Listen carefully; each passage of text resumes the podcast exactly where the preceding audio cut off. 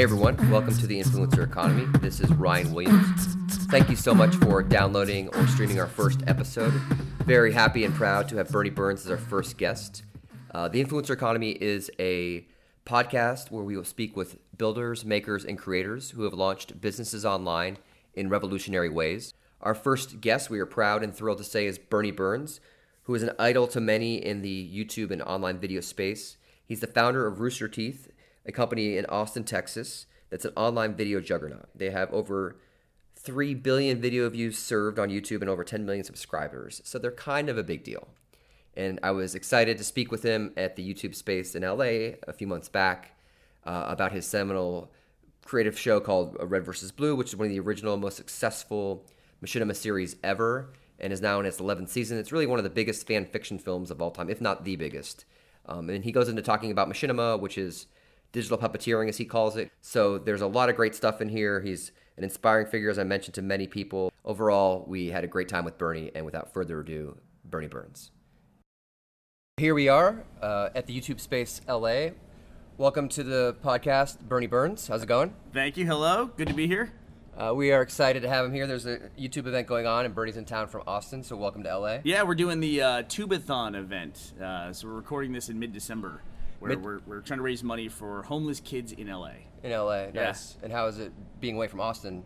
I'm I'm- used to the trip from LA in Austin. Yeah, so it's a two and a half hour flight, uh, and I make it probably about once every two weeks, if not once a week. Oh, know, really? Sometimes. Yeah, I'm out here a lot. You have Oh, cool. to be. It wasn't always that way. I've been doing this for about 11 years, but in the last two or three years, I mean, we're standing in a studio that was built by YouTube. I Right. mean, this thing didn't exist a year and a half ago, so there's a lot going on right now. And you know, I wish it wasn't centered in LA and New York and London and Tokyo, just like you know every other major form of production. But you know, people go where they can get talent. So Right.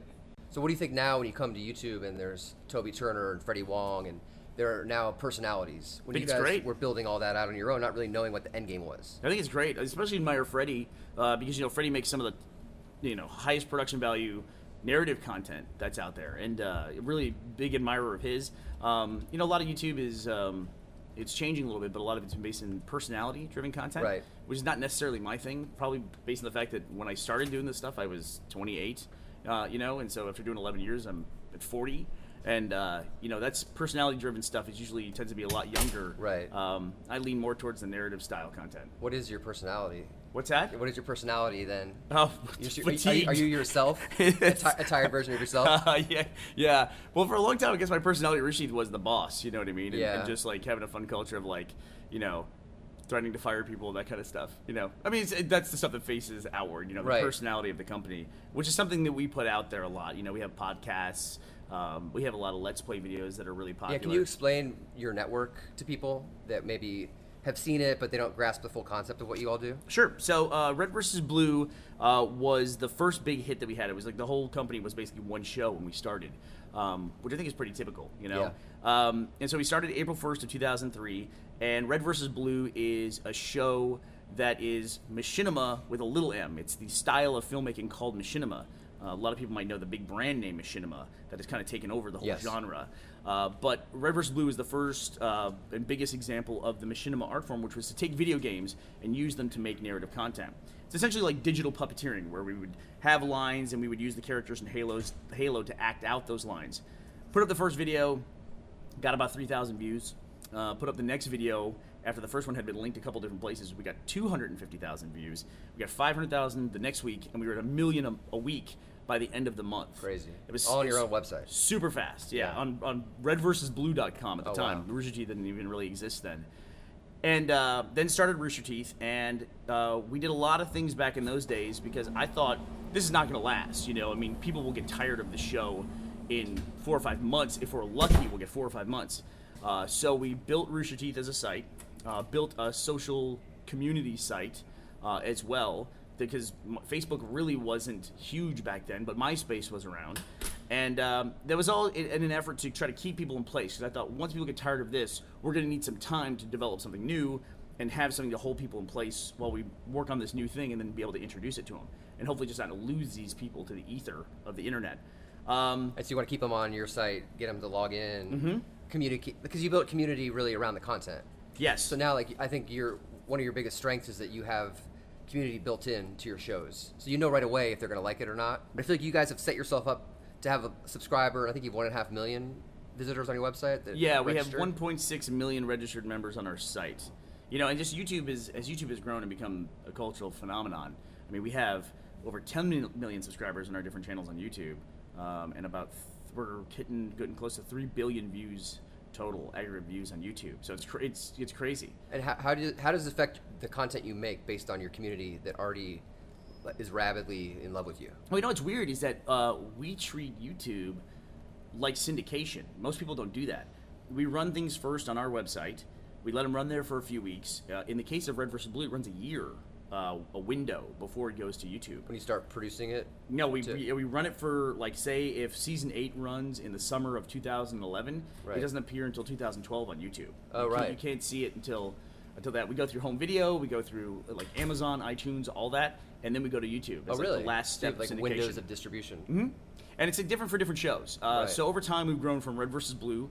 Uh, we were initially did a lot of machinima content, uh, where we did a lot of different shows and a lot of different video games. We used The Sims. Um, a shooter called Fear was one of our popular series. Um, we did a lot of television commercials uh, for video games. Right. Um, I saw the one that was from EA Sports with the guy from the Colts. oh gosh, And yeah. He's, he's every player. Yeah. And he thought it was too egomaniac. Well, that's because uh, there was a, a commercial that we did for the Madden game of that year, and the big feature was gang tackling, where two players could tackle one player. Yes. and uh, you know, it's one of those things you don't think about it when you're doing this, but everybody on the field on Madden is a parallel with a real person out there. Right. I mean, and so the guy that gets tackled in this commercial, he's a real dude. And he made a press conference saying, "I didn't give permission for these guys to make me look basically like a bitch," you know. and so he, so in order to kind of make it up to this poor guy, because we didn't select him either. But it was the- like so and so's passing it to the. He's the receiver. Yeah. He's the defender. He's the kicker, and he was the whole game. So then we made that video to like apologize, made him look really good in this other Oh, video where he's like awesome and he's like every position. What on was the, the other field. video? He was The other video was showing him get gang tackled, and that was the actual one that was Uh-huh. on TV. Oh, really? And then Okay. at a press conference, somebody asked him, "Hey, what was? How do you feel about being tackled in the latest Madden Oh. commercial?" He goes, "Yeah, I, my mother called me and said I thought you died." Like a saw scrum pile on. Yeah, and so uh, So you then leveraged you. So I think for people that understand, like Halo is the game you use for Red versus Blue. that's correct. and Bungie was, from what I understand, okay with you guys creating the content. Which was- Well, we had this brilliant idea initially that we would fly under the radar, like because we knew it was kind of a weird, you know, people who copyright's a weird thing. 'cause a lot of people who uh, do stuff that's kind of uh, outside the rules of copyright, they use the word gray area a lot. It's just that's you know, people know it's like they're using something that they're going to need permission to do it. and They're not getting it. They know if they're doing that. We knew we were in that space, but we didn't know how to do it. Yeah. So thought maybe we can fly under the radar, and maybe this thing will get popular enough. Well, that lasted about a week and a half. And uh, and you know, it's one of those things. Uh, honestly, if you look back at it, those days, uh, we went in to talk to them and said, you know, here's what we want to do. Uh, more importantly, here's what we don't want to do. Right. And you know, we got really lucky, really fortunate in that Microsoft they they looked at it. Um, this you remember this is before YouTube. There wasn't a lot of video online. They looked at it and they said, you know, okay, this is something that's different. We don't really get it, but we do know that people seem to really, really like this thing. Mm-hmm. Um, and we are a company that values innovation. So let's put our money where our mouth is, and let's say this is an innovative thing, and we're going to try to support it. So in some ways, like for lack of a better word, you're pirating content in a way that made it. I, and I don't say that negatively because I think a lot of companies in video, you take other content and it's part of the story, but then you turn that into like an advertisement for they could then hire you for. I think it's I, think it's genius. I associate piracy with somebody like literally taking somebody else's work and just like reposting it. Like we weren't taking, uh, we weren't making Halo available available to people buy in it. lieu of Halo. Right, You know what I mean? This right. was like something we were doing. It's kind of it was a fan film. is yeah, what it was. yeah, That's like what fan, we fan fiction. Yeah, we fell more under a fan film. I Right. was probably Red versus Blue. Honestly, if you look at it, it's probably the most successful fan film of all time. Right. And uh, yeah, but I, I look at piracy more so as Uh, Maybe piracy is not the right word, but Yeah. there's something about it that was genius. Where you're like, uh, we're taking other people's game engine, you're telling a funny story within it, and then you're getting hired by that industry to yeah. become an advertising partner. here's the way that here's the way that uh, I tried to pitch it on like a high level philosophical level was that you know the the a video game is essentially a really advanced tool for doing real time rendering, and then the game is the layer they put on top of it, and that game is here's the rules of how you're gonna interact Oh, with right. this world, and so we just didn't play that game.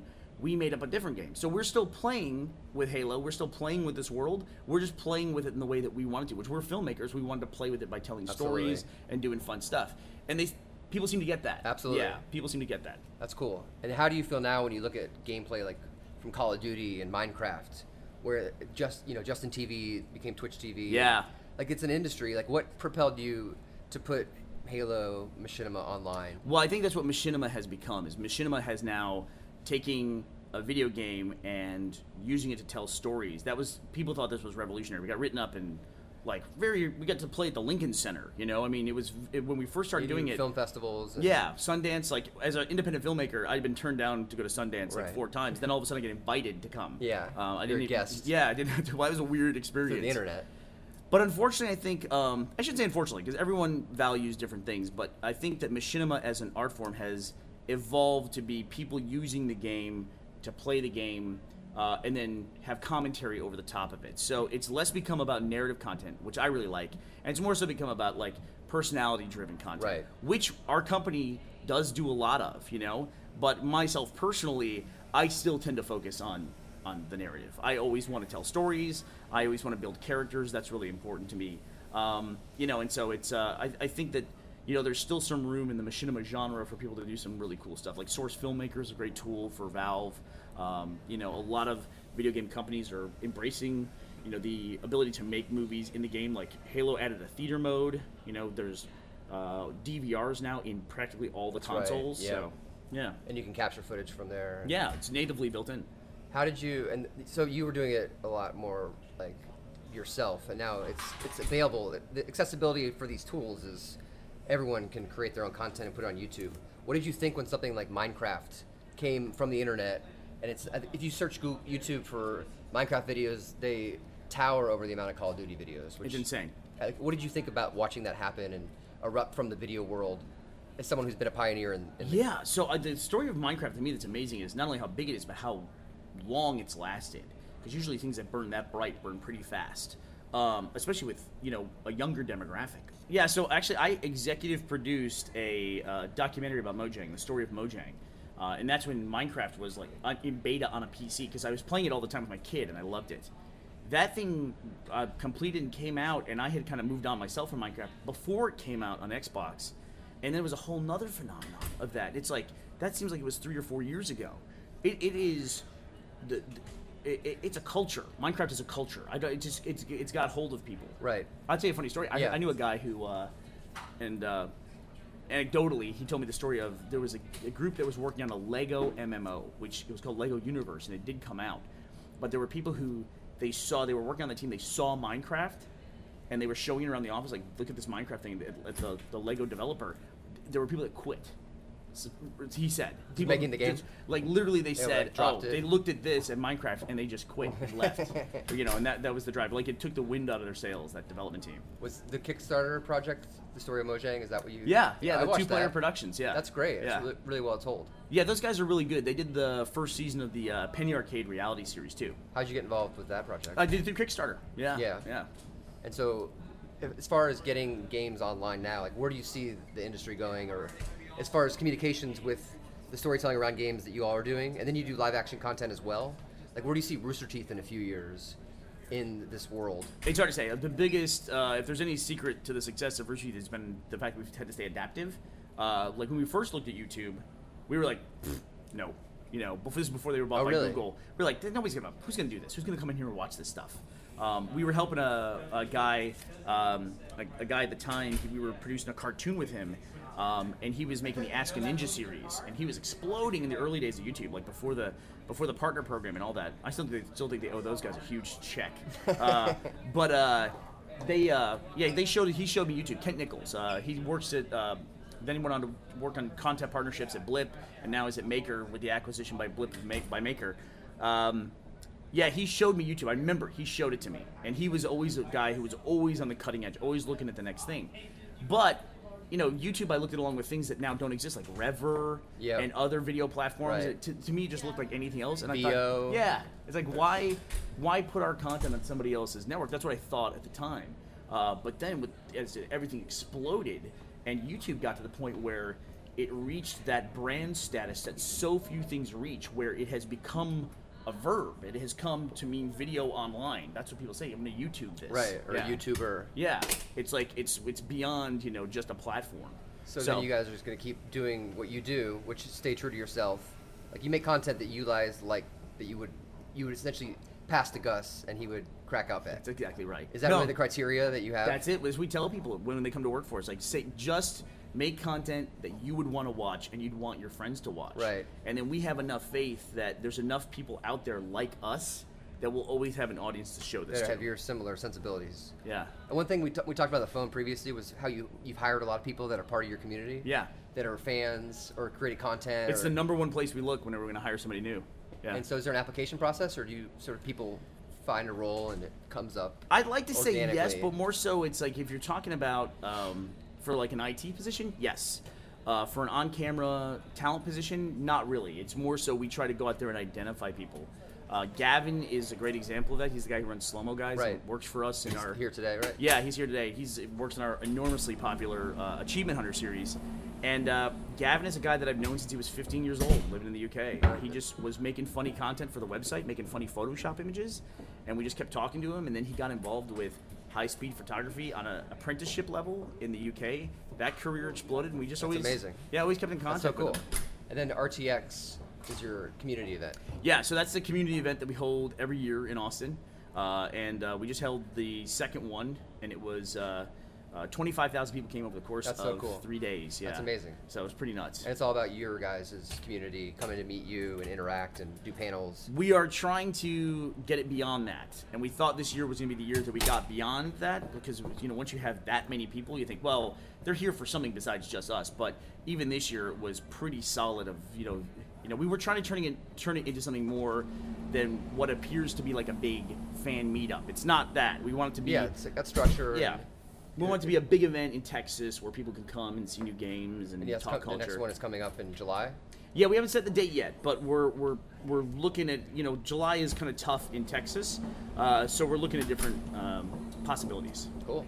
Yeah. All right, and then uh, one final question I have is two part: is who are some of the favorite people on YouTube? You mentioned Freddie before that you that you Yeah. respect, and secondly is what would you say to someone aspiring, like the the twenty year old you, or when you were in film school, or you actually were in tech IT school? I was uh, computer science Computer science. the University of Texas. So maybe not you, but someone Yeah. who's an aspiring filmmaker or that has a YouTube channel that has no subscribers. Well, first of all, my favorite uh, and most influential artist online is actually not a YouTuber. Uh, it's the uh, brothers uh, Chap, Mike Oh, yeah? and Matt Chapman. They made Homestar Runner. Oh yeah, Homestar Runner to me was trippy website. This is just fantastic. Great, Yeah. like uh, fun. Like to me, it's like Looney Tunes style, designed for kids, but so appealing to adults. Right. And that's such a hard thing to hit. Uh, and they did such a great job with it, with such like identifiable, cute characters. And uh, I was a big fan. And uh, and unfortunately, that site hasn't updated in a few years. But hold out hope that maybe they'll get back to it. But online, you know, Freddie Wong, admire him. Uh, Grace Helbig, just really funny. Hannah Hart, um, big fan of Live Prude Girls. I watch Proud Make, and we make a lot of content. Part of the job. Yeah, it is. It really is, and I like this stuff. I really. It I drives my wife crazy because I would come home from work and show her a dumb video of a goat sounding like a human. Yeah. And I was like, no, it's I part- watched that it's this like, morning. It's like part of my job. Yeah. I I need to know this for work. Yeah. I uh, nominated for Video of the Year, a goat singing with Taylor Swift. Yeah, what- exactly. yeah, it was that one. So like that, and as far as advice goes, um, I will be perfectly honest. It's a little tough because the environment that exists today uh, did not exist when I started in 2003. But that's for better and for worse. Um, you know, there's a, you can have the ad truck show up at your door now when you get a big, you know, video uh, or video with a ton of views. You know, if you get a 10 million view video, which is really so hard, it's, it's close to impossible. Yeah. But if you were to do that, uh, then you would have people contacting you, figuring out a way to, to make that work for you. Right. Whether it's an MCN or a talent agency or just you know YouTube partner program. Uh, so I can't really I can't really give advice for how we started, but the the advice that always stands the test of time is uh, don't wait. That's the main thing I would say. Is just don't wait. Even if you're a young person, uh, and a lot of young people are interested in making content for YouTube, is that um, it can be hard to find people to work with. But no matter what you're doing, if you're working on something, even if you don't put it out, you're honing your craft, and that is time well spent. And if you're even let's say 14 years old and you spend three years making stuff that nobody sees, you're still three years ahead of everybody Right. else. know? Totally. So just start immediately. Just start. And Just don't be start. afraid if it's not perfect. And Robert Rodriguez had a great, great quote. Uh, he said, "You have about 40 bad movies in you, and the sooner you get them out, the better it'll be for everybody." yeah, yeah, get them out of the way before you're famous. yeah, exactly right. Okay. Yeah. Cool. Well, thank you for chatting with us on the podcast. My pleasure. You're one of the er- premier early guests, and we will be publishing this probably in January. okay. And uh, what, what's your favorite barbecue place in Austin? Uh, it's actually just outside of Austin in Lockhart. It's uh, Kreuz's Market. Kreuz's Market? Yeah, Okay. yeah. Spelled K R E U Z. It's a German name. It looks like cruises, but it's Cruises? Kreuz's. Yeah. Better than Salt Lick and Ruby's. Salt Lick. Last time I was there was good, but Salt Lick's where a lot of people come from out of town. It's kind of It's a overrated. touristy trap, and it's also the airport. Listen to me, I'm talking like a local now. Yeah, Oh, yeah, no, no, yeah. yeah. No, but hey, listen, if you go to Austin, there's a chain that gets underrated in Austin. It's called Rudy's. It's Yeah, always no, good. fan- phenomenal. It's always the big, good. big glass cups. Yeah. Yeah, yeah. Yeah, big cups are Big huge cups. in Texas. yeah. big everything. 40 ounce everything. Yeah, big big belt buckles, big sticks. The, right, the state you. of the oil drum. You're so, you're so great. Appreciate your time. All right. Hey everyone, thank you so much from the bottom of my heart for listening to the podcast. So excited to get this first one in the can. Can't believe it's finally done. I want to thank Bernie Burns and Rooster Teeth for giving an awesome first interview. He's a phenomenal guy, very generous with his time. Uh, check him out at roosterteeth.com. Want to thank some personal people, first of all, for some accolades that I need to give out. So we've got this first one out the door with many more on the way. Couldn't have been done without Miss Rachel Romero, Matthew Perez, Mario Herrera, who did the logo, which is awesome uh, on the website, and DJ Flula, who was generous enough to give us the beats, which I think are awesome as well.